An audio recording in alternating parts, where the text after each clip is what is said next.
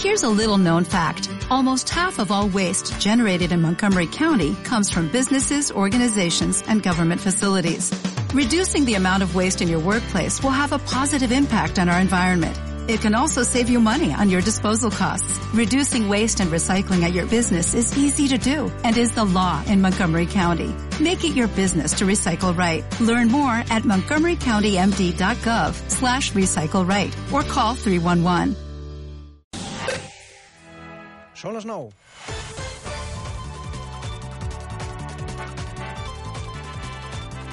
I comencem els titulars a l'equip viari Cèlia Quintana. Bona nit. Bona nit. Bé, doncs, aquesta hora destaquem que hi ha tallada l'autopista AP7 a Vandellós i l'Hospitalet de l'Infant sentit Barcelona, conseqüència d'un tràiler que ha volcat, s'hi està treballant, estan fent desviaments per la Nacional 340. D'altra banda, conseqüència de la neu i el vent, aquesta hora encara es mantenen tallades, segons dades del Servei Català de Trànsit, la BB baixa 4024 de Bagà a Coll de Pal i la BB baixa 4031 de Castellà de Nucatoses calen cadenes a la C28 per passar al port de la Bonaigua i pel que fa al transport públic, segons informa Renfe, es mantenen retards de més d'una hora a la línia R16 i trens del corredor del Mediterrani per l'avaria que hi ha hagut aquesta tarda a la Catenària.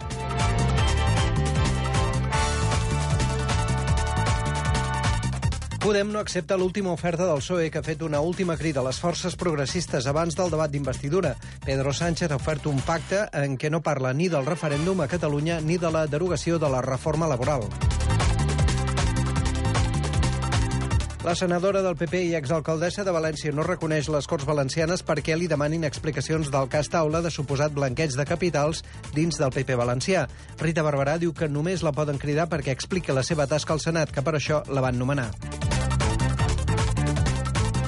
Després de sis anys i mig surt de la presó l'exlíder de Batasuna Arnaldo Otegui. L'Audiència Nacional no prohibeix les manifestacions i concentracions de suport, però demana a la policia que vigili que no hi hagi enaltiment del terrorisme.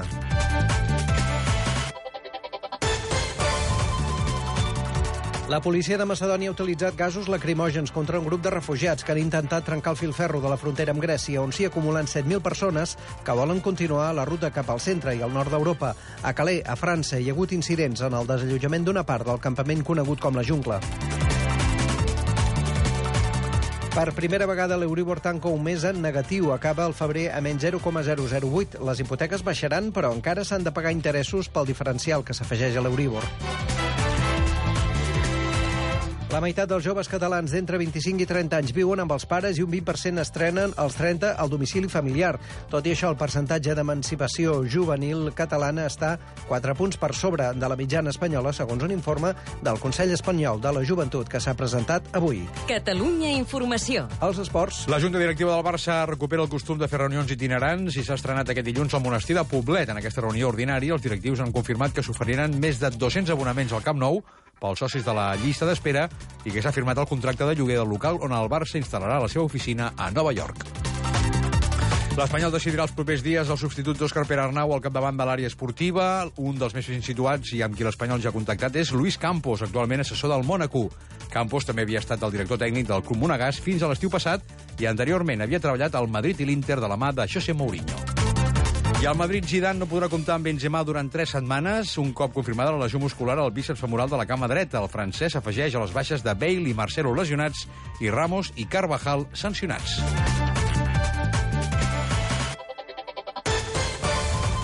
I el temps aquesta nit el vent serà fort de tramuntana a l'Empordà i zones altes del Pirineu i Mestral, també ratxós i fort a les Terres de l'Ebre.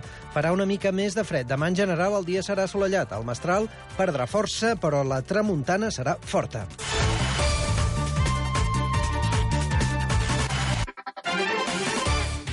Escoltes Fem Ràdio. Fem Ràdio. 89.5 FM. Los lunes de 6 a 8 de la tarde en FEM Radio, sumérgete en el mar de la mejor música, entrevistas, diversión, bromas y un sinfín de cosas más. Quiero estar contigo, un programa capitaneado por Juan Marín y Miki Román y todo su equipo, donde tú serás el auténtico protagonista. Quiero estar contigo. ¿Te lo vas a perder? Te esperamos en el 89.5 FM. Barcelona, 89.5.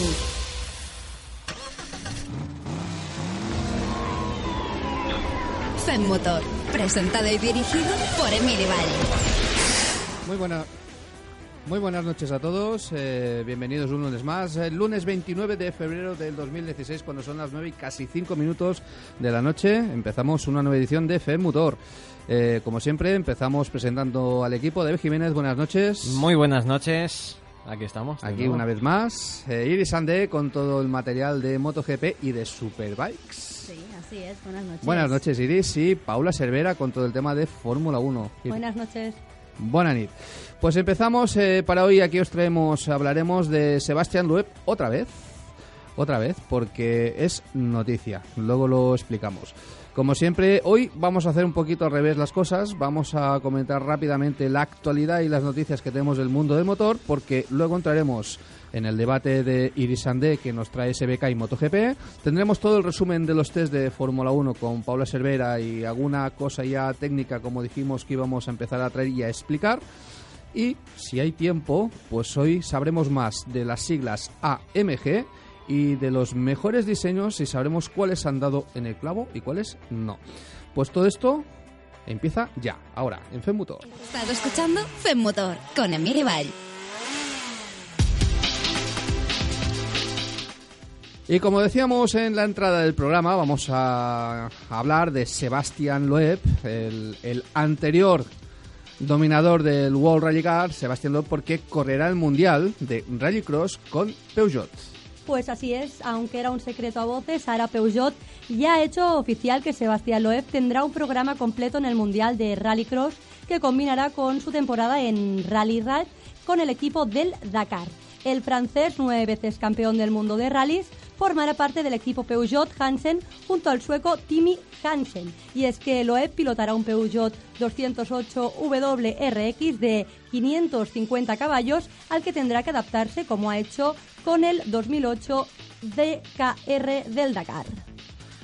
Decía, eh, estoy emocionado con esta oportunidad de participar en el campeonato completo por primera vez. En mi carrera he podido participar en muchas disciplinas, pero el Rallycross será muy especial por la competitividad del Peugeot 208 WRX y la propia naturaleza de esta competición. Tanto el coche como la estrategia de carrera serán completamente nuevas para mí, pero espero ser competitivo pronto. El debut de Loeb tendrá lugar en Portugal el 15 de abril, en una temporada que estará compuesta por 12 carreras, entre ellas la de Barcelona, el 17 y 18 de septiembre, y concluirá el 27 de noviembre en Argentina. El galo compaginará esta temporada con las pruebas que el equipo de Rides ya ha confirmado para la preparación del Dakar 2017, que serán el Rally de China, el Slickway Rally entre Rusia y Pekín y el Rally de Marruecos en octubre. Vamos, que todo esto parece un programa completo de Peugeot para preparar a Sebastián Loeb y lo que es eh, su asalto a ganar el Dakar del 2017. Mm, y, en fin, este año, el Dakar, ¿vosotras habéis seguido el Dakar? Sí, yo más de motos. Bien. yo más o menos. Eh, la primera parte del Dakar parecía un World Rally Car completo con etapas de, del Mundial de Rallys. O sea, ya estaba, estaba medio hecho a medida mm, pensando yo creo que en, el, que en el señor Sebastián Loeb, porque desde luego que gane Sebastián Loeb el Dakar mm, va a ser importante. Pero si ya a eso le sumamos un programa de Peugeot y que el próximo año todavía habrá más etapas de rally en el Dakar, pues se lo están poniendo muy fácil al señor, al señor Sebastián Loeb. Bueno, seguimos. Renault presenta sus nuevas competiciones en España. Así es, Renault ha puesto en marcha su 48 temporada consecutiva de competición en España bajo la nueva estructura deportiva de la marca anunciada por Carlos Goss, presidente director general del grupo Renault. Y esto lo ha hecho con motivo de la presentación del equipo de Fórmula 1, que luego veremos un poquito más de esto de Renault en Fórmula 1. Pero el caso es que esta nueva estrategia de competición se apoya en dos estructuras, las de Renault Sport Racing y la de Renault Sport Car de modo que la primera, es decir, la Renault Sport Racing, va a agrupar en España las competiciones de rallies y circuitos, mientras que la segunda, la Renault Sport Car, va a apoyar la actividad comercial de la gama Renault Sport. El calendario de Renault Sport Racing incluye los trofeos Clio R3T Iberia, Clio R3T Canarias y el Sandero Cup del Campeonato de España de Rallys de Asfalto, así como la Clio Cup de Circuitos y la beca Clio Cup Academy. El calendario de Renault Sport Cars incluye las actividades de Renault Sport Experience, así como el acuerdo con la Ascari Academy para ofrecer cursos de conducción deportiva a los clientes de modelo Renault RS y GT. Por lo que se refiere a la Clio Cup de circuitos, junto al formato tradicional de carreras sprint, se crea un nuevo trofeo Endurance con posibilidad de reducir los costes de participación de forma sustancial. Por otra parte, una nueva competición Renault Sport Racing Series sustituye el formato World Series by Renault e incluye dos pruebas en la península ibérica, en Motorland y Estoril con las modalidades Fórmula 2000, RS, la 1 y la Clio Cup en Motorland.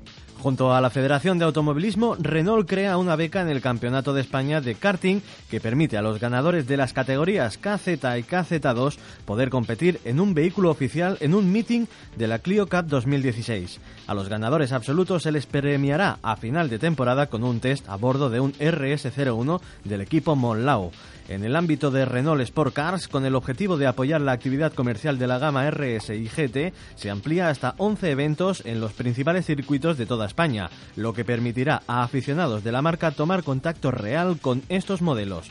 Renault, en este capítulo, ha llegado a un acuerdo con el circuito de Ascari para crear una academia que va a permitir a todos los nuevos clientes de modelos RS y GT de Renault efectuar cursos de conducción deportiva. Bien, y seguimos ahora, vamos a hablar de Tony Bow, que es un monstruo y que comienza fuerte en la defensa del título.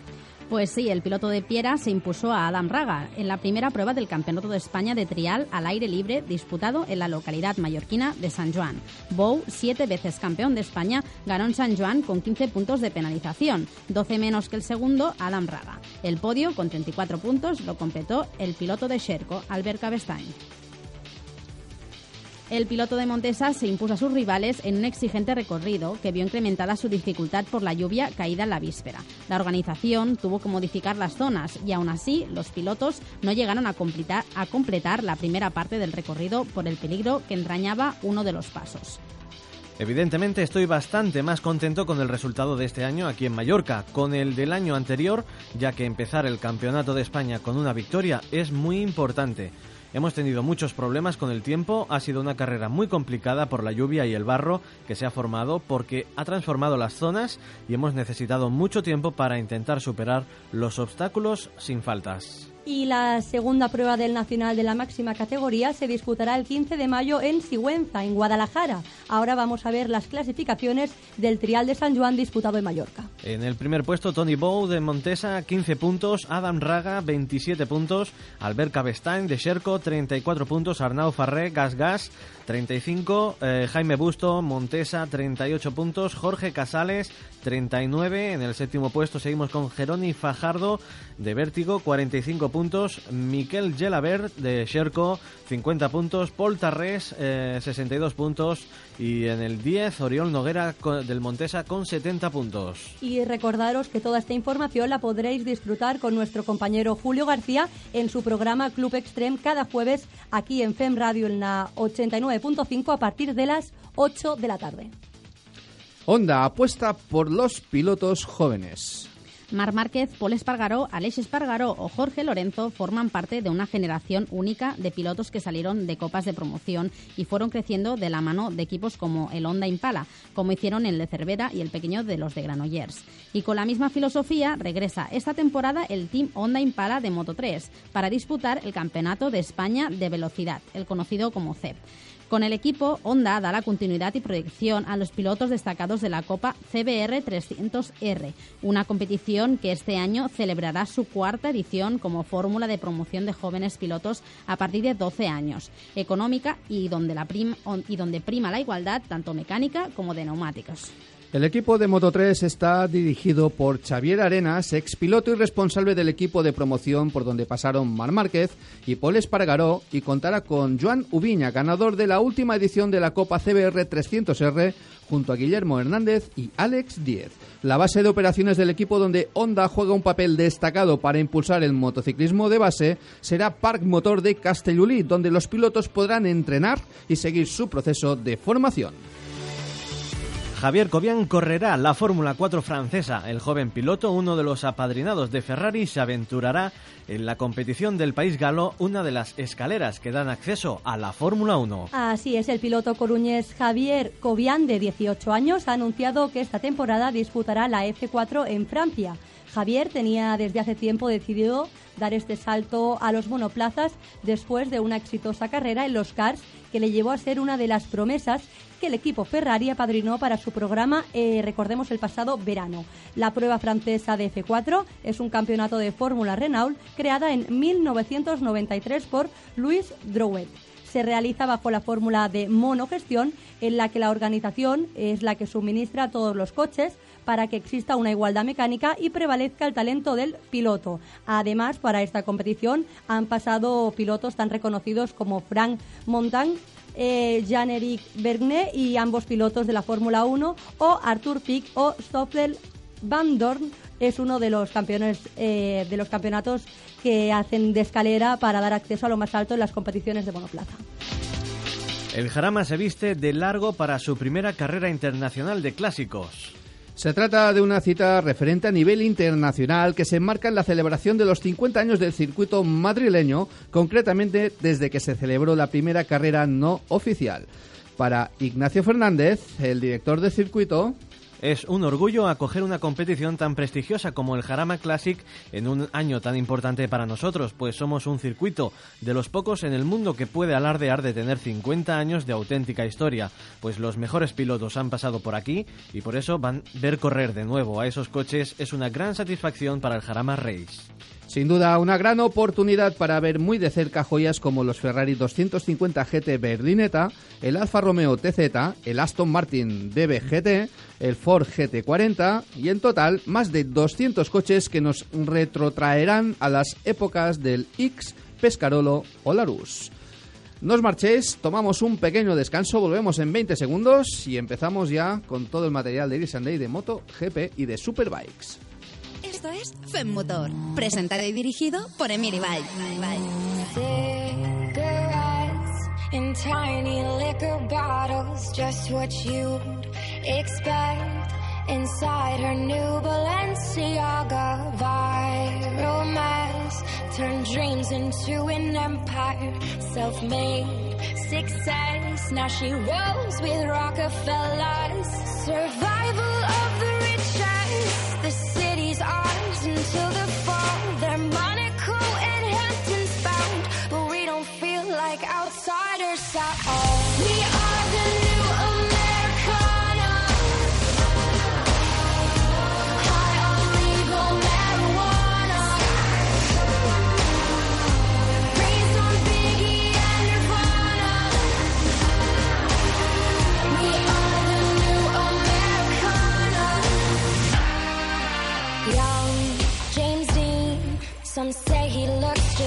his father but he can never love somebody's daughter. Football team loved more than just the game, so he.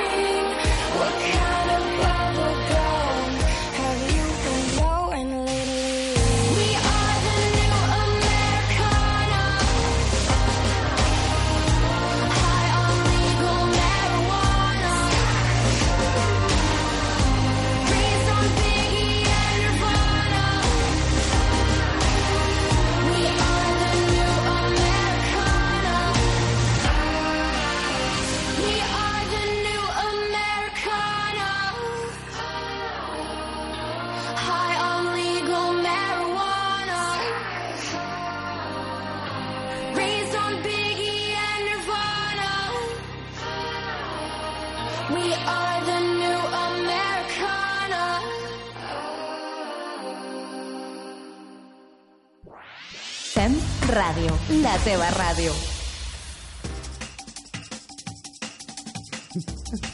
En fin, si, si, si dijéramos ahora en la antena lo que acabamos de decir, en fin, dejémoslo. De- de- dejemos- que, que- que siga formando parte del secreto. Iris Ande, Buenas noches. ah, toca la hora de las dos ruedas. Sí, exacto. Hoy dejamos un poco, bueno, no aparcado, pero sí como segundo plato MotoGP y empezaremos hablando de, de Superbikes. Y es que el protagonismo de la sección de hoy lo toma esta modalidad de, de motos que por, y es que por fin tenemos algo de competición en activo. La acción empezó este fin de semana en Australia con un dominio absoluto del vigente campeón Jonathan Ria. El de Kawasaki empezó la temporada como terminó la anterior, o sea, dominando. Arrasando, mandando. Sí, exacto. Ria se adjudicó las dos primeras mangas en Phillip Island. En la carrera del sábado se adjudicó la primera victoria con un dominio absoluto, por delante de Davis y de Van der Mark. Ria tuvo que, pe- que pelear un poco más en la segunda manga, muy disputada, donde el segundo fue Van der Mark y tercero Giuliano. A las puertas del podio se quedó el ex campeón del mundo de MotoGP, Nicky Hayden, al igual que Alex de Angelis, que se estrena este año en Superbikes. Ambos se han reencontrado, por decirlo de algún modo, con otros excompañeros del Campeonato del Mundo de MotoGP, como Karel Abram, Jordi Torres o Román Ramos, que estuvieron en Moto2 Ujú. estos dos últimos. Y bueno, comentar que ya son muchos los pilotos que han ido a probar suerte en este campeonato de motos derivadas de serie, así como también una lista interminable de, de nombres como Kenan Sofoglou, James Cluzel, Randy Krumenacker, Alex Baldorini, Nicole Terol, Anthony West o Sulfami Kairudin, que están en Super Sport. Eh, es decir, que podemos decir que el Mundial de Superbikes y Super Sport es un mundial con muchos ex... Ex mundialista. Exacto. Eh, entonces, bueno, un poquito hablar de esto que, que muchos lo toman como segunda opción cuando ya no tienen sitio en la parrilla de MotoGP. Es caro conseguir una moto en MotoGP Sí. y en Moto2 sobre todo. Hay que tener, Exacto. aparte de dinero, la propia marca, propia Sí. fábrica tiene que ver algo en ti mm, que, que- que sea un poco diferente. Y la verdad es que conseguir una montura en las categorías reinas del Mundial de Motociclismo es muy complicado y muy difícil, no depende solo del dinero. Esta es una salida, una opción que tienen muchos pilotos a lo largo de, de- ya de la historia incluso pilotos, mm, digamos, ya veteranos, como Max Biaggi, después de hacer toda su carrera mundialista, que acaban en este tipo de categoría. No es una mala categoría. No, Es- es- de hecho, es- una categoría divertida, Sí, sí. donde Aparte no hay tanta normativa y tanta no reglamentación, y es un mundial Sí. serio. Sí, sí, y, y además son motos que es lo que no Mm. se puede ver en MotoGP, son motos que realmente mañana puedes ir, como que quiere decir, te la puedes comprar y mañana estar aquí en Barcelona dando vueltas con la moto mm, que, lleva sí. el señor Ría. Exacto. Pero bueno, otro de los temas que, que hay que hablar es la presencia que ahora tiene el Mundial de Superbikes, que por ahí también querías tú comentar algo. Sí, bueno, que el hecho de que este año las podamos ver por, por televisión, yo creo que un poco aumentará la audiencia y un poco el seguimiento a este tipo de carreras que igual hasta ahora se habían dejado como un segundo plano y se había dado mucha presencia a MotoGP, MotoGP, Moto- MotoGP. Entonces, decir que es un mundial, se merecen todos nuestros respetos aparte. Yo creo que esto también en parte es una prueba de, de Dorna, que recordemos que sí, que es, que es organizazo- organizadora de, de ambos campeonatos para ver qué pasa en audiencias. ¿Os imagináis que ganan en audiencias Superbikes a MotoGP? A ver, de entrada es Bueno, en, en abierto y, y Mm. tienen una presencia, eh, y, digamos, están, están en nuestras casas como no han estado nunca en el Mundial de Superbikes. Eh. Entonces la facilidad de que cualquier seguidor y no seguidor aficionado a las Mm. motos lo pueda acabar viendo está ahí. Y el sondeo pues es importante. Aparte, luego también decir, como a un aficionado de motos, que es mucho más accesible un mundial de superbikes para el aficionado. O sea, tú vas a ver la el que es motero, el que es sí. motero disfruta viendo Exacto. SBK Sí, sí. y disfruta viendo el Mundial de MotoGP. Entonces por ahí mm, van a ganar audiencia seguro. No, pero más accesible me refiero que tú vas a ver a Montmeló la carrera de hora de. MotoGP y mm, para conseguir un pase de paddock o para poder hablar con los pilotos necesitas mm, un milagro casi. Entonces, Prácticamente en- imposible. Sí, y en Lo Superbikes... necesitamos los medios, Sí, imagínate la gente de la y calle. En, y en Superbikes no es así, aparte tú puedes comprarte la, la entrada de, de, de tribuna, aparte pagas un extra que es súper poco y puedes entrar a Pado, que es todo muy accesible. Y es los todo- precios, ¿no? También. Sí, Entonces, bueno, veremos qué pasa. Es, Veremos qué pasa. Por cierto, en el tema de la accesibilidad, MotoGP todavía es accesible, porque Fórmula 1 mm, Sí. hay que rellenar un cuestionario durante un... Vamos, Fórmula 1 Sí, difícil, difícil, difícil. Por experiencia lo decimos. Bueno, y no, sin dejar de lado Superbikes, no quiero cerrar el tema Superbikes sin dar a conocer una curiosidad, y es que de, de 15 de las 28 ocas- ocasiones en que se ha disputado este campeonato, el ganador de la primera carrera fue el que se proclamó a final de temporada campeón del mundo. Es decir, que un tiro a favor de, de Jonathan Ria, que ganó el año pasado, y a ver si se cumple o no esta, esta estadística. A ver, las estadísticas están ahí, son Sí. números y, y uno puede acogerse a los números o no. Sí, sí. Pero yo lo que sí que me quedo de, de las sensaciones que nos deja esta carrera es de cómo ha ganado. Sí, y sí. ahí sí que más me creo que puede revalidar el título. Por Bueno. cómo ha conseguido la victoria y con el dominio que lo ha conseguido, más allá de las estadísticas, que está muy bien, son estadísticas, ¿no?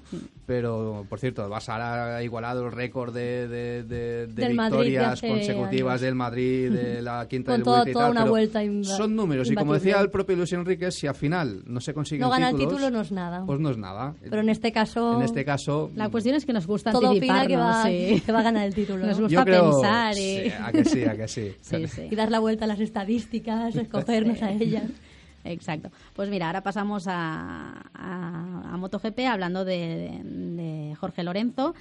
Y es que a falta de actividad de pista, buenas son las noticias que, que vamos sabiendo. La semana pasada el campeón del mundo de MotoGP estrenó en Madrid un documental que lleva su nombre completo, Jorge Lorenzo Guerrero. Una película con imágenes inéditas y que muestra imágenes de un Lorenzo cercano y real. Un bonito resumen homenaje de la temporada 2015 en la que se coronó por tercera vez campeón del mundo de la categoría reina. Aunque el protagonismo giró en torno al documental, también hubo declaraciones acerca de las ganas del mallorquín de renovar con Yamaha. Vamos a escucharlo. No, como siempre digo, no soy adivino, eh, no sé lo que va a pasar en el futuro, nadie lo sabe.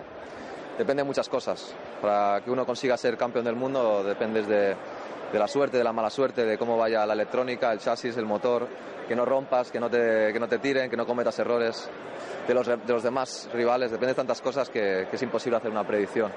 No pienso en ello, no pienso en ello. Eh, sí que es verdad que normalmente la gente suele, suele dar como favorito al, al- al actual campeón del mundo o el, campeón del mundo del año anterior, pero eso no te da ni más puntos, ni, ni- mayor velocidad en la recta, ni ninguna, ningún tipo de ventaja. Hay que ganarse. eh, hay que ganarse los puntos carrera a carrera y de momento todo el mundo sale con cero puntos, así que todo el mundo para mí es, es favorito. Bueno, si el sufrimiento vale la, eh, acarrea un, un- un- un título mundial, pues eh, habrá que sufrir. Pues está claro que Lorenzo quiere zanjar tan pronto como sea posible el tema de, del tema renovaciones y demás en un año donde muchos, muchos, muchos tienen que mover ficha. De momento posiblemente empecemos a hablar dentro de poco. De momento posiblemente empecemos a hablar dentro de poco, pero de momento está, está parado, pero yo creo que, que hay una posibilidad de, de renovar antes de, de la primera carrera. Pero, bueno, espero que no se retire, espero que, que siga al menos dos años más. Creo que, que no podía tener un, un compañero de equipo más competitivo que, que Rossi, así que espero que siga al menos dos años más en, en Yamaha. Y mi objetivo es eh, intentar terminar mi carrera en Yamaha, pero no os lo puedo asegurar porque aún faltan largas semanas de negociación y, y- y a ver qué sucede. Bueno, ahí tenemos las declaraciones de Jorge Lorenzo. Iris, conclusiones. Bueno, dice, quiero seguir con Yamaha, pero yo creo que, que él no lo tiene demasiado claro. Aparte, yo, yo no lo veo en Yamaha Jorge Lorenzo el año que viene. Si Yo- nos mojamos, dices que tú crees que no va a renovar. No. ¿Y tú, Emily? Mm, Yo mm, creo que se va a equivocar. ¿Mm? Para mí va a ser una decisión errónea y se va a acabar marchando de Yamaha a buscar otras aventuras. Sobre todo porque realmente creo que Rossi sí va a seguir en Yamaha y este año, según cómo vayan las cosas, la cosa ya puede ser muy, muy, muy complicada.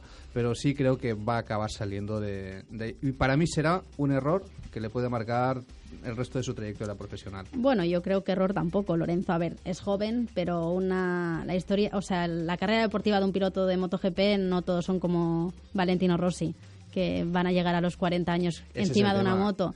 ¿Dónde va a ir a Ducati? Aparte, yo ¿A creo que yo creo que Lorenzo tiene claro que bueno, creo que Lorenzo se retirará y el año que se retire no esperará ni alargará, pienso.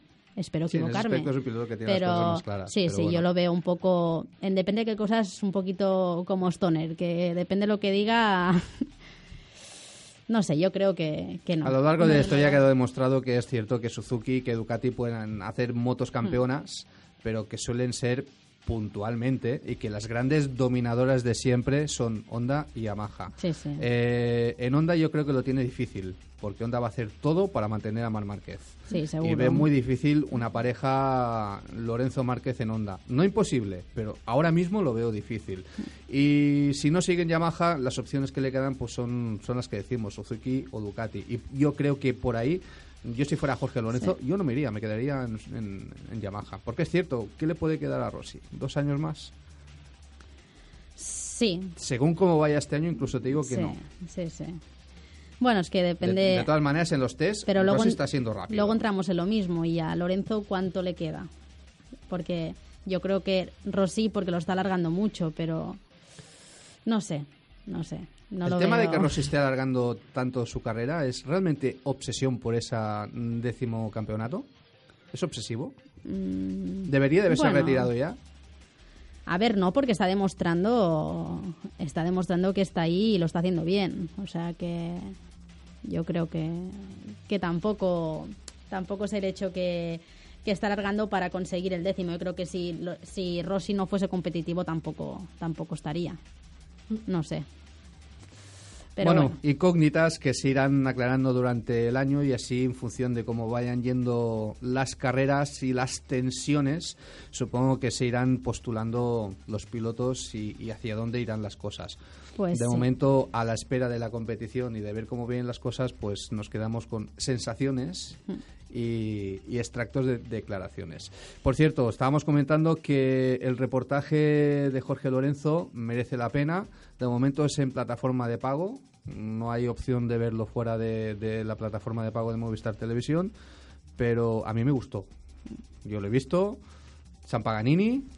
Pero me gustó y realmente refleja muy bien todo lo que fue el año pasado de un Jorge Lorenzo que peleó como nunca por ese campeonato con momentos que consiguen llegarte a la fibra y muy bien editado, muy bien producido y plenamente recomendable, como no puede ser de otra manera, pues mm, por lo menos para mí. Lo veremos, lo veremos. Pues mira, de presentación pasamos a otra presentación y en este caso de una moto, de, de una moto de la Ducati del equipo Avintia. Una apuesta a largo distinta y es que presentaron la Ducati GP 14.2 con 1100 clavos en los neumáticos. El motivo que Loris Baz pudiese llegar en marcha al lugar que el equipo Avintia había elegido para su presentación, la estación andorra- andorrana de Gran Valida. La Ducati des, desmode, desmode, bueno. Desmosedisi. Sí, también se presentó hace dos semanas, pero de un modo menos llamativo. Una curiosidad, y es que en pista el equipo satélite le está pasando la mano al equipo oficial. Y en cuanto a No originalidad, ser curioso. también veremos, De veremos qué sí. pasa. Sí. Y seguimos con una buena noticia. Eh, al final se ha confirmado que María Herrera estará la tempo- esta temporada en el Mundial de Moto 3 y al final con el equipo que en un principio la dejó fuera, con el Agris. Finalmente la de Europesa. eh, ha necesitado el apoyo y, y interés también de Dorna y KTM y los patrocinadores han hecho posible que María esté, esté este año en, en el Mundial de Yo me alegro 3. muchísimo. Exacto. Em, donde también tenemos otra novedad, otra novedad que es Alex Márquez, que recordamos que la semana pasada dijimos que, que se cayó y se hizo daño. Pasó por quirófano y ya ha dicho que, que sí estarán los test IRTA que se celebrarán el 2, 3 y 4 de marzo en Jerez. Correcto. Y al mismo tiempo que en Qatar tendremos, tendremos MotoGP.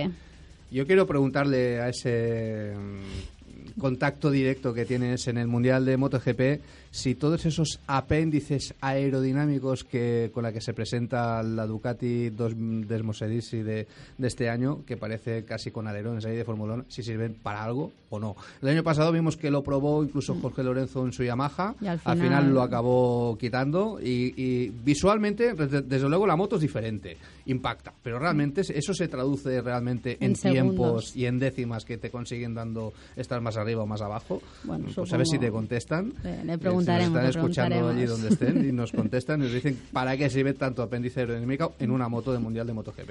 Exacto. Y, y bueno, con esto terminamos. Y bueno, la sección de MotoGP. Y bueno, deciros, la semana que viene os contaremos más sobre los. Ya tendremos noticias más frescas y ya el, el mundial se irá un poquito Sí, ya más acercando. mm, a- sí. Actividades de MotoGP Exacto. no hemos tenido Sí, prácticamente nada. Hemos tenido entrenamientos privados y motos y mototes, pues son entrenamientos privados. Sí, sí, sí. Y de momento seguimos esperando, pues eso, que vayan pasando las fechas, que se acerque la hora de la verdad. Para la semana que viene, Iris, hoy lo trae Paula, para la semana que viene. eh, tendrás que traernos alguna aclaración de estas Toca, toca técnicas, técnicas. guion mecánicas que se utilizan en, en el, en el lenguaje del Mundial de MotoGP. Hoy, por cierto, Paula, nos traías el- la suspensión push rod y, pull rod. Y veremos qué diferencia tiene una y qué diferencia tiene la otra. Eso Pues la semana que viene, Iris, Me te toca a mí. Pues Iris, ¿nada más? Nada más de momento. ¿Sí? Dejamos paso a Paula, que, que ella sí que trae muchas muchas novedades y ella ha podido Algo, estar algo. oliendo a gasolina. Eso sí. pues nada, 20 segundos y volvemos aquí en Femotor. Barcelona, 89.5.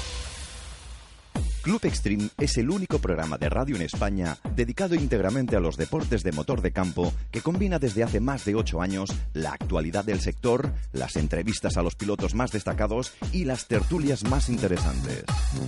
Club Extreme te propone el mejor motocross, enduro y trial los jueves de 8 a 10 de la noche. Porque solo de fútbol no vive el hombre. Fem Motor, presentado y dirigido por Emily Valle.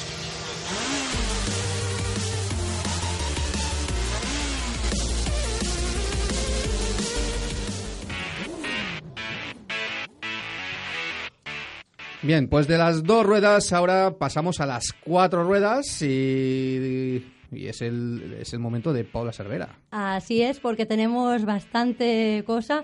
Fue el lunes, el martes, el miércoles y el jueves pasado el tema del el primer test de Montmeló y si el lunes pues explicábamos la primera jornada de pretemporada hoy ya podemos analizar los cuatro días estos de test que finalizaron el jueves. Ahora lo veremos pero ya os adelanto que por un lado tenemos buenas noticias acerca de algunas escuderías como es el caso de Ferrari y también por qué no de Toro Rosso pero por otro lado tenemos malas noticias que rodean a McLaren y cómo no rodean también a Fernando Alonso. Vamos a ir eso sí paso por paso para no dejarnos nada y así vemos las primeras impresiones que deja cada equipo de cara al inicio de temporada que empezará ahora ya sí en menos de un mes en Australia, lo tenemos todos marcados el día 20 de marzo y bueno, vamos a ver cómo Tocará hay- madrugar, ¿eh? Tocará carrera madrugar. nocturna, habrá que verla por la noche. En Australia, sí. Típica carrera que hay que levantarse a las 3 las 4 de la mañana. Pero ya lo esperamos con ganas y yo creo que no nos va a costar nada. Vamos a ver cómo le fue primero de todo a Mercedes, cómo le ha ido este test a Hamilton y a Rosberg. Pues la verdad es que los Mercedes no han marcado los mejores tiempos, los más rápidos han sido los Ferraris, aunque se ha demostrado de nuevo la fiabilidad del equipo alemán, pues es muy superior. Asustan. Eh, asustan y es muy Asustan. superior al resto. Han rodado prácticamente el doble que cualquier otro equipo, con 675 vueltas en total, así que... Y guardándose muchas cosas para la hora de la verdad. Sí, ahora lo veremos eso que dices, Emilio, pero decimos antes que aún así hemos visto en este test, no hemos visto lo que veremos en la primera carrera, queda mucho por probar, mucho por mejorar, por lo que Mercedes sigue siendo el claro referente de la parrilla por unanimidad de todos los que entienden, los que están allí dentro, todos el, el enemigo a batir, el referente, sigue siendo Mercedes. Y respecto a estas novedades en el monoplaza, las que incluiría, las que sacaron en el primer test, las que sacarán a partir de mañana, las que veremos en Australia, de todo esto, habló Hamilton en el Mobile World Congress. Se ve Sí, que sí, sí, lo tuvimos aquí en Barcelona. tuvo tiempo para ir. A pesar de la huelga de metro y de buses, hubo Mobile Congress y sí, tuvimos a señores como Lewis Hamilton. Y declaró lo siguiente bastante interesante.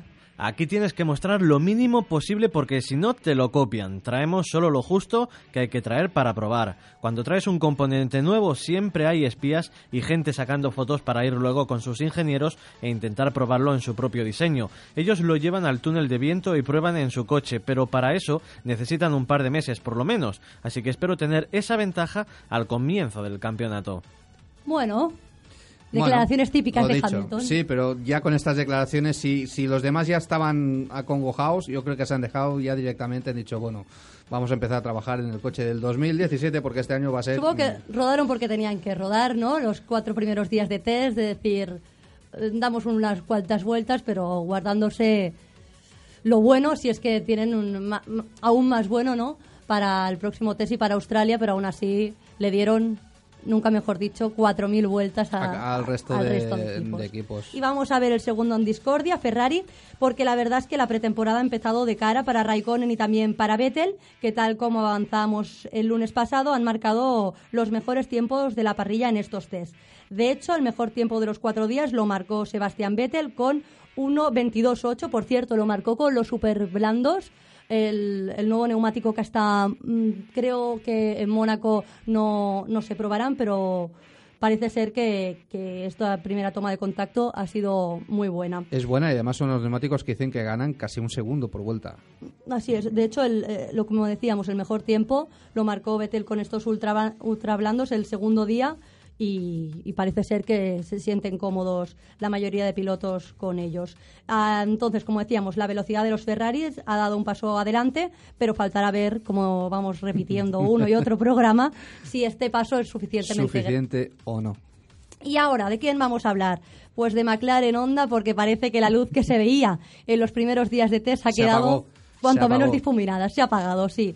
Eh, y es que después de rodar Baton 83 vueltas en el primer día y Alonso 119 en el segundo día, el miércoles, ¿qué pasó? Pues llegaron los problemas.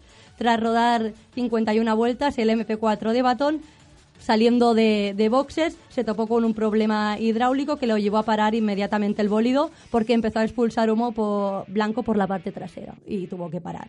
Lo tuvieron que desmontar, lo tuvieron que montar de nuevo, se ve que no era nada grave, pero eso no fue todo, ya que al día siguiente Alonso solo pudo rodar tres vueltas.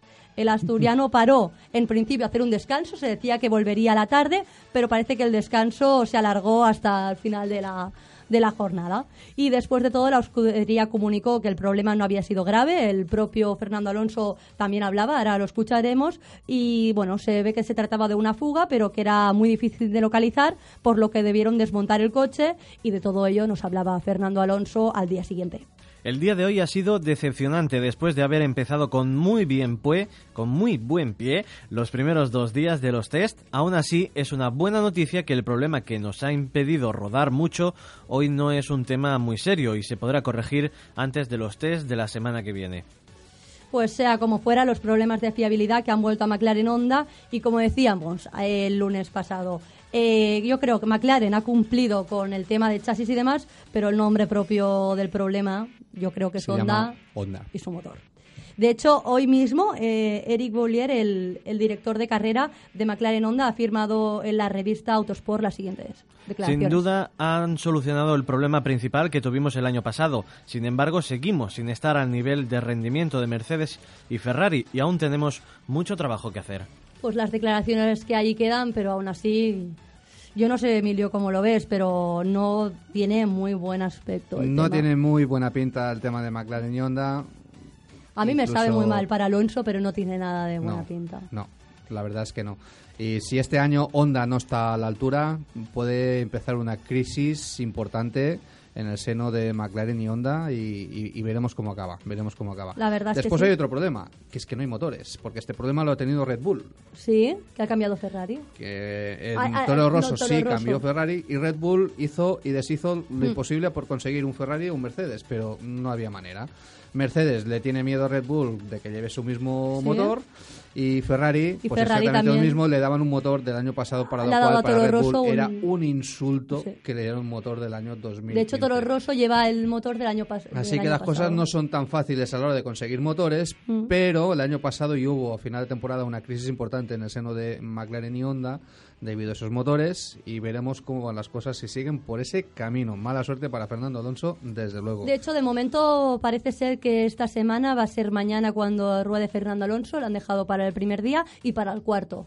Así que quedan los dos días del medio para Baton y Alonso Hay que decir que hoy, esta semana ya prueban una segunda evolución de ese motor. Esperemos que hayan solventado todos esos problemas, pero las conclusiones que sacamos de esos primeros cuatro días es que todo sigue igual. Todo sigue igual. Mercedes va a que sí, dominar pero como, cuando y, y de la manera que, que quiera. ¿Mm? Eh, Ferrari, como siempre, mm, da un paso adelante, pero no, no creo que acabe siendo suficiente, como cada año, que parece que se acaban conformando con buenos tiempos y demás, pero a la Pero hora de verdad, no yo creo que no van a, no van a llegar. Y de los equipos de abajo, si quieres, te hablo ahora un poquito. Vamos a eso, Porque porque, mira- ahí hay pelea importante ya. Eso es, de la mala noticia de McLaren Honda vamos a una buena noticia o entre comillas y cogida con pinzas buena y es que las primeras impresiones para Toro Rosso han sido bastante buenas en este test. La verdad es que no empezaron con el mejor pie el primer día, ya que rompieron la caja de cambios, pero a partir del martes los resultados fueron para mejor, fueron bastante positivos para la escudería de Sainz. De hecho, la, la fiabilidad del nuevo bólido y en especial del nuevo motor Ferrari ha dado un paso adelante y Sainz y Verstappen rodaron, rodaron eh, ni más ni menos que 447 vueltas. Es Será decir, un, un talón de Aquiles importante que tenía Toro Rosso con el motor Renault. sí, de hecho sí, fue, o sea, fueron el, el equipo que rodó más vueltas Más después de Mercedes que, que ya ni, ni- Es un dato ni lo importante contamos. para Toro Rosso. Sí, de hecho, eh, el propio Sainz decía, este nuevo motor es más potente en todos los sentidos, como mínimo. Buenas noticias en el sentido que prueban un nuevo motor y que les vaya también los primeros test, sí que se tiene que coger con pinzas, pero bueno, un poco de, de buenas impresiones y buenas sensaciones en el equipo. También hay buenas noticias para Force India, la escudería marcó el segundo mejor tiempo de toda la semana con Nico Hulkenberg que, y rodó 333 vueltas. También muy bien Force India. Force India que va con un motor Mercedes. Sí, y además el, el segundo piloto, Alfonso Celis, que es la nueva promesa mexicana de solo 19 años, marcó la tercera mejor marca del día. La nueva promesa con el talonario lleno. Sobre todo por ahí. ¿Qué más tenemos? Red Bull. Eh, mejoría del equipo que parece que ha mejorado en el motor y en la fiabilidad. De hecho, entre Kvyat y Ricciardo rodaron 369 vueltas y se vieron las mejoras en este motor Renault, aunque a- pa- no parece que sea lo suficientemente grandes como para plantar cara, como decimos, a Mercedes y a Ferrari. Y además el bólido de Red Bull ha mejorado mucho y así se ha dejado ver pues en, en Montmeló, Incluso decimos... decían que han hecho el mejor chasis que habían hecho nunca en Red Bull. Sí. Pero a falta de un buen motor, pues van a Ahí pelear quedan chasis por las, como McLaren, ¿no? por las mejillas. Sí. Exacto. Y por último traigo un poco de información de Haas, porque estábamos todos mm, que no sabíamos qué iba a pasar, si les iba a ir bien, ¿no? Un, un equipo nuevo y la verdad es que el debut del nuevo equipo ha sido bastante bueno, con velocidad, consistencia, fiabilidad y es que el filial de Ferrari, ¿no? Como decíamos, el Ferrari B, Lo decíamos aquí, que eso es un Ferrari B. eso es. Demostró en el circuito de Montmeló su relación con, con Ferrari. De, de hecho, el primer día sufrieron la rotura del alerón delantero, un problema que se solucionó rápidamente. También es- este punto, ¿no? De solucionarlo tan rápido y de ser, bueno, tan eficaces, se deja ver el, el hecho de que sea un equipo que, aunque sea de nueva creación, Son no de nuevos, nueva creación, que y no la vienen, que no vienen de nuevos en el mundo del motor. En Estados Unidos es un equipo que compite en la Indy y demás y saben muy bien lo que hacen. Además es un equipo acostumbrado a ganar. O sea que Por eso que no es un equipo nuevo sin más y que yo creo que...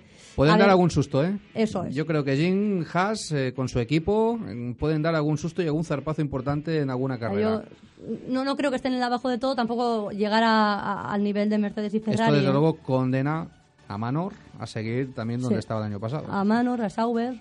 sí. Y vamos a ver más cosas porque tenemos cambios en el sistema de clasificación y es que Bernie Eccleston y los suyos se unieron el pasado martes en el grupo de estrategia de la FIA. Da un poco de miedo, ¿no? Todo el nombre así dicho. Pero el hecho es que, entre otros temas, hablaron del sistema de, cla- de clasificación. ¿Qué hemos sacado de esta reunión? Pues más cambios. En este caso, la FIA, la FIA aprobó la modificación de la sesión de, de clasificación que será aplicable no para el principio de temporada, sino para el mes de mayo cuando... Sí, eso es una cosa muy extraña. Ya Mm. veremos. De momento se coge con pinzas. Se ve que la aprobaron, la aprobaron rápidamente y así con prisas, Mm. pero el hecho es que sistemas operativos informáticos y demás no llegan a tiempo para que se empiece a aplicar el 20 de marzo. Bueno. Y según Eccleston... La verdad es que los pilotos mayo. no parecen demasiado preocupados en, en- en- en el cambio de sistema porque según Hamilton va a cambiar poco las cosas. Y si el señor implantar este Hamilton quiere que cambie pero poco, no sé. El hecho, eh, para los que aún no sepa cómo funciona, mira, en la, Q, en la Q1 tendremos una duración de 16 minutos, aunque a partir del minuto 7 se comenzará a eliminar el último clasificado, y a partir de entonces irá quedándose fuera de la sesión el último piloto cada minuto y medio, hasta que haya 7. Luego tenemos, eh, bueno, entonces pasarán 15 pilotos. De hecho, el sistema es muy parecido de Q1, Q2 y Q3. Eh, después tenemos la Q2, se eliminará a partir del minuto 5 eh, el último y desde entonces cada minuto y medio. Y lo más interesante que podemos decir es a partir de la Q3, porque en este caso llegarán eh, seis, pilo- eh, seis pilotos, seis, siete pilotos, y a partir de este momento, cada minuto y medio se irán eh, Eliminando. el último, el que haya marcado Hasta el que peor tiempo. acabará rodando el poleman exclusivamente en pista. Bueno, el- yo creo que el momento más interesante llega cuando están el primero y el segundo, ¿no? Exacto. Y a ver No sé. Esto para que la gente lo entienda, ese como juego ese de las que hay 10 sillas y El 15 juego de las personas sillas, sí, y que siempre se acaba quedando alguna... El último. Exacto, se acaban Sí. quitando sillas. Pues bueno, viene a ser Según lo dicen, mismo. ¿no? Desde Eccleston y sus allegados, para dar un poquito más de emoción e intriga al tema, porque parece ser, ¿no? Que, por ejemplo, Mercedes La rodaba poca en la- emoción que teníamos ahora era ya en, en Mercedes- el sábado en la quali. Sí.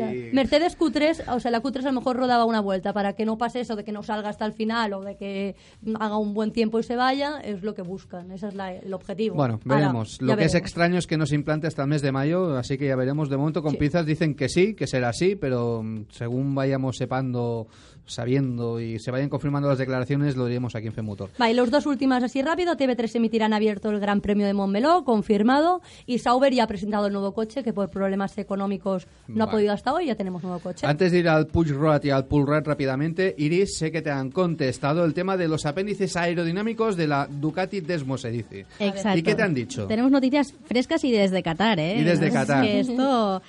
Ah, nada, me comentan, bueno, mi pareja, mecánico de MotoGP, que dice que lo que comentabas tú de, la aerodinámica de, de la Ducati, de lo que estaban probando y demás, que aunque no lo han probado todos los equipos, Pramac sí que lo probó y notó su efecto.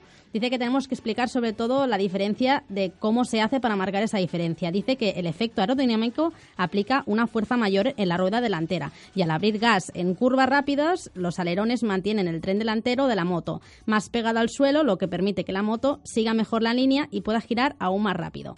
La Ducati parece que pierde algo de velocidad punta en recta, pero bueno, ya ha demostrado la, la temporada pasada que, que lo de... Bueno, pues de lo explicado de- queda, me acabo de quedar. Exacto. Explico- y muchas gracias por la respuesta sí. y por la rapidez de la respuesta. Saludamos desde aquí a, Saludamos a a Qatar Qatar. y a todos los que nos estén escuchando. Exacto. Ahora sí, Paula, pull rod y push rod. Vale. Rápidamente. Vale, debemos tener claro que la suspensión de un coche es importante. El elemento que conecta las ruedas, ¿no? O sea, la masa no suspendida con el chasis, y, es decir, con el resto del coche, que es la masa suspendida. Eh, como decíamos la semana pasada, existen dos tipos de suspensión, la pull rod y la push rod, y en este caso la diferencia es constructiva y se encuentra en el cambio que hay de la disposición de la barra eh, diagonal. Y es que el pull rod, la barra trabaja en tracción y en cambio en la push rod trabaja en comprensión, tal como indica la traducción literal del inglés, que sería algo así como oprimir o como presionar. Bien, aclarado queda. Iris, ya sabes que la semana que viene esto mm, te toca a ti en, sí, sí. en, en alguna terminología del Mundial de MotoGP. hechos. Sé que contarás con ayuda, así que lo tienes fácil. Bien, eh, hasta aquí todo el tema de las dos y de las cuatro ruedas y ahora vamos a conocer un poco más, antes de irnos, qué significan las siglas de AMG, Iris. Pues sí, la gama más deportiva de Mercedes tiene nombre propio, AMG. Estas tres letras han ocupado un, pues- un puesto privilegiado en el mundo del motor a lo largo de la historia. Hay que ser sobresaliente para que una marca como Mercedes te confíe sus diseños más espectaculares. Por eso, cuando un coche lleva el sello AMG, sabe que ha nacido para confirmar con su actuación una herencia de triunfos en las competiciones más importantes. Se trata de seguir alimentando la leyenda.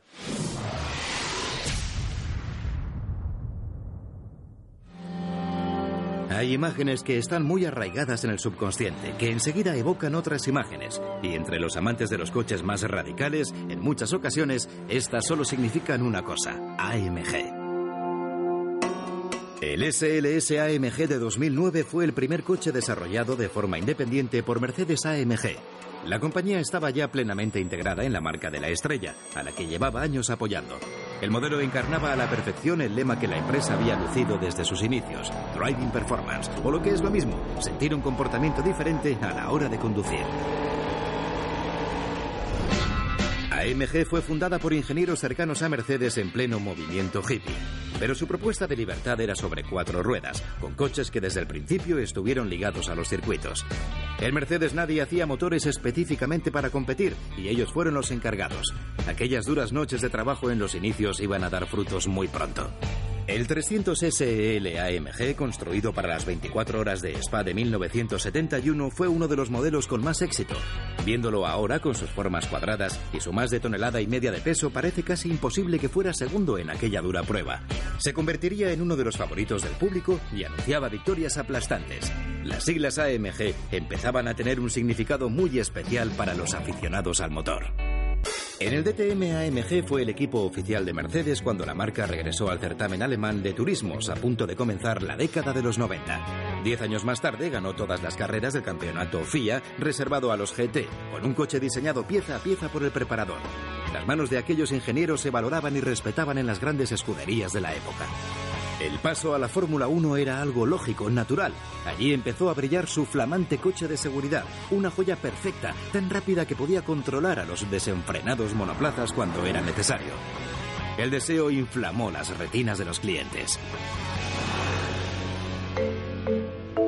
En realidad la producción de vehículos personalizados había empezado mucho antes, pero en 1999 AMG y Mercedes comenzaron su integración y el proceso se aceleró. Aseguraban que se trataba de diferenciar, no de mejorar los modelos elegidos, aunque las mayores prestaciones siempre han sido muy enriquecedoras.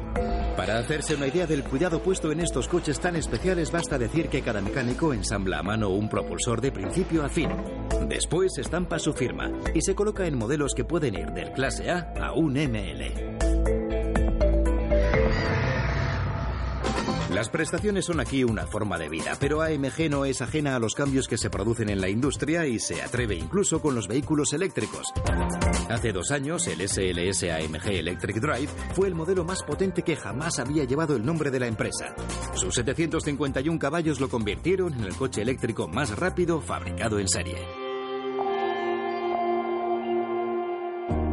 AMG es exclusividad. La experiencia como cliente permite, por supuesto, la obligada personalización y algo que para muchos será más apetecible, la academia de pilotaje.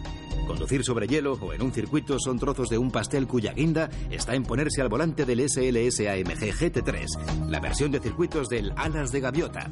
Porque nadie puede renunciar a sus genes, y menos si esos genes están marcados por eso que llaman velocidad.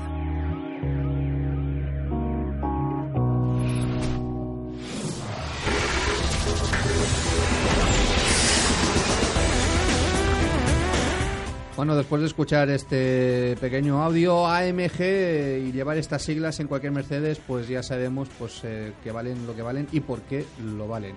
Coches prácticamente artesanos y hechos con algo más que solo cariño. Eh, hasta aquí esta edición de hoy de FM Motor de 29 de febrero, cuando ya son las 21 horas, casi 57 minutos.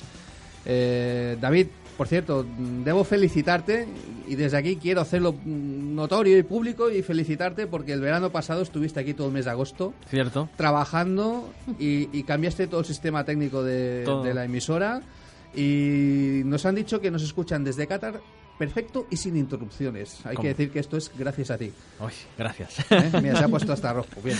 Pues hasta aquí esta edición de Es la Femotor. luz, es la luz de- Es la luz.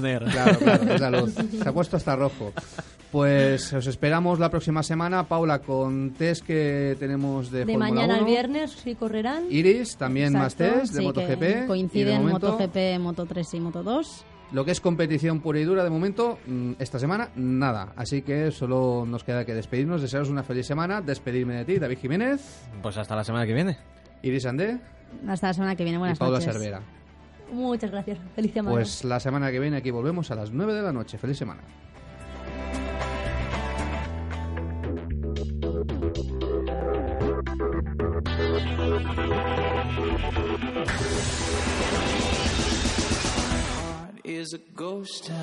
89.5. Fem ràdio.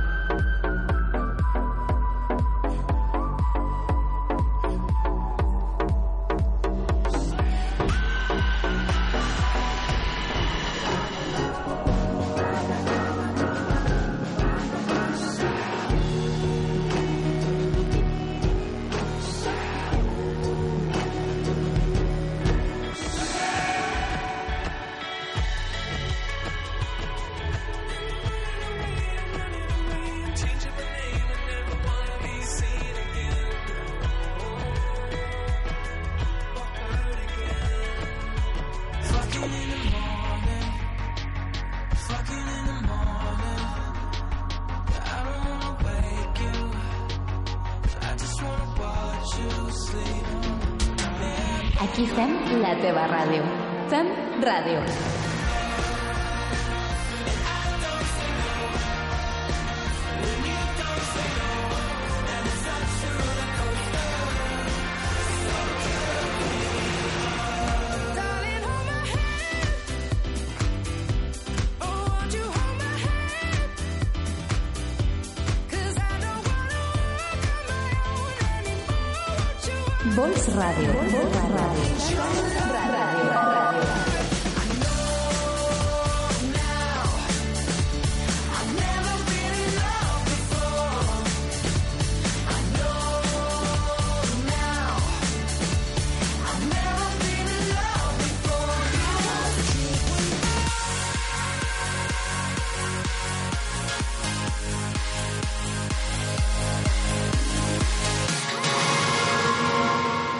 99.5 FM.